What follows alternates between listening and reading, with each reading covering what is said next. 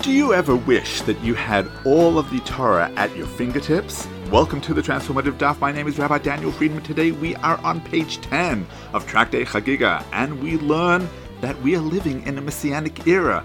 The era when we can all just whip out our smartphones and have the entire Torah at our fingertips. Welcome to the Transformative Daf, and thank you for being my chavrusa today. I like to begin with the story. When Rabbi Yosef Mikisma fell ill, Rabbi Chanina ben Teradyon went to visit him. Rabbi Yosef Mikisma said to him, Chanina, my brother, don't you know this nation Rome has been given reign by a decree from heaven? The proof is that Rome has destroyed God's temple and burnt his sanctuary, and killed his pious ones and destroyed his best ones, and it still exists. And yet, I heard that you sit and engage in Torah study, convene assemblies in public, and have a Torah scroll placed on your lap. Rabbi Chanina said to him, Heaven will have mercy and protect me. Rabbi said to him, I'm, I'm saying reasonable matters to you, and you say to me, Heaven will have mercy? I wonder if the Romans won't burn both you and your Torah scroll by fire. Rabbi said to him, My teacher, what will become of me? Am I destined for life in the world to come? Rabbi said to him, Did any special incident occur to you which might serve as an indication? Rabbi said, I confused my own coins that I needed for the festivities of Purim with coins of charity, and I distributed them all to the poor at my own expense. Rabbi Yosef said, If that's the case, may my portion be of your portion, and may my lot be of your lot. Indeed, not even a few days passed before Rabbi Yosef ben Kisma died of his illness, and all of the Roman notables went to bury him, and they eulogized him with a great eulogy.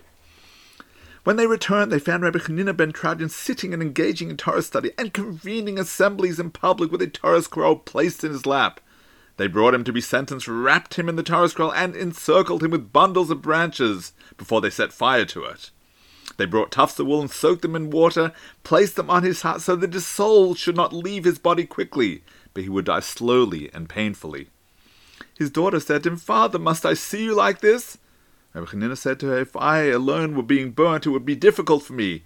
But now that I am burning along with the Torah scroll, he who will seek retribution for the insult accorded to the Torah scroll will also seek retribution for the insult accorded to me.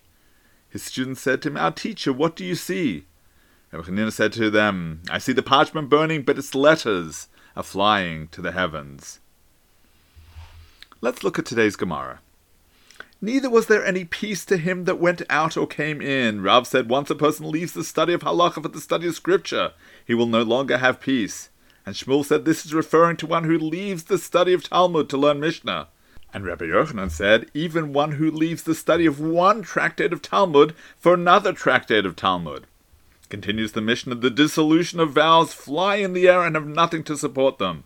The halachas of Shabbos, festival peace offerings, and misuse of consecrated property are like, like mountains suspended by a hair as they have minimal scriptural reference but numerous laws. Says Rashi, one cannot derive instruction from scripture, for the Mishnah explains where the Torah is silent. Let's analyze today's Gemara. Rabbi Menachem Tzvi Taksin suggests that the Gemara is offering musar to parents and non-traditional educators regarding Torah study. You have some parents who insist that their children should not learn any works of practical halacha until they've mastered the entire Tanakh. Rashi points out that Tanakh without the guidance of the oral Torah lacks practical instruction for life. You have others who maintain that it's a waste of time to spend too much time on Talmud study, and that Mishnah will provide a sufficient overview of the oral Torah. Unfortunately, he says, they don't adopt the same superficial policy regarding secular studies. It would be the equivalent of saying, let's just read the Cliff Notes and then we'll get the basic story. And then there are others who accept the importance of Gemara, but only those Gemaras that they consider practical and useful, like Tractate Barachas. Again, says Rabbi Taksin in the Aruch Yesharim, that's not the standard that they'd apply to their secular studies.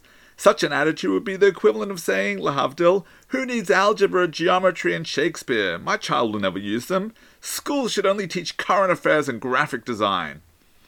It's fascinating to see the way that Mishnah describes the connection between the written Torah and the oral Torah. The laws are flying in the air. That's the nature of the oral Torah. It's transmitted from teacher to student, one generation to the next, without being ever written down. This imagery is similar to the picture evoked by our sages when Moshe descended Mount Sinai to find the children of Israel worshipping the golden calf, at which point he smashes the tablets. At that moment, just like the holy letters of Rabbi Chanina ben Teradyon, the letters of the tablets flew off and returned to heaven. Our Mishnah teaches that it's not only tragedy that leads to the letters flying in the air, the meaning of the Torah is always present for those who are able to tune into it. For most people, that means finding the right Torah teacher to make it into a material, tangible force. Certain exceptional Talmidei Chachamim Torah scholars are able to align their thoughts with the divine energy in the atmosphere and bring chidushim, novel understandings to the Torah. But lest you think that these ideas are not part of our tradition, our sages teach that anything an erudite student will introduce was already given to Moshe at Sinai. That's how the Rambam explains the concept of prophecy. Hashem's wisdom is ever present. It's simply a matter of putting up one's own spiritual antennae and tuning into it.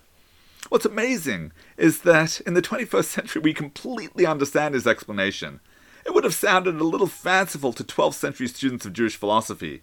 In our day and age, we all understand that the halachas are flying in the air. If you pick up a Chumash and don't understand the meaning of the text, all you need to do is switch on your smartphone and you have all the answers in the palm of your hand. Here's the thing about the location of those answers. Were they inside the machine? Of course not. That pocket computer is merely a medium to tune into the letters that are flying in the air. Do you need that transmitter? Not really. The Gedolei Hador, the great Torah sages of our generation, don't even own smartphones. They've dedicated their lives to the entire corpus of Torah from Tanakh to Mishnah to Gemara and beyond. As a result, they've become so in tune with the divine energy in the atmosphere that they're able to see and feel the letters flying in the air.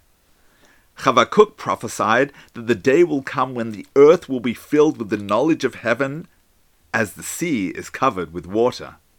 What's the difference between the first six millennia and the era of Mashiach?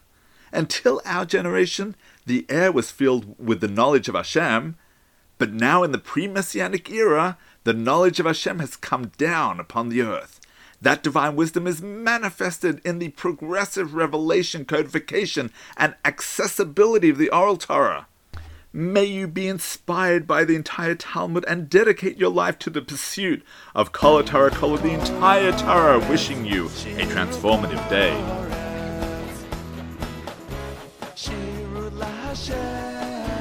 Thank you for tuning into the Transformative Daf podcast with Rabbi Daniel Friedman. Whether you've been doing Daf Yomi for years or you're not quite ready to commit but want to be part of the Daf Yomi global movement, there's something in the transformative Daf for everyone. It's about joining the conversation, it's about talking over the Daf with your family, your friends, your colleagues. It means never being short of a discussion starter or a meaningful Dvar Torah. Every page of the Gemara, every word, every letter contains the secrets of the universe.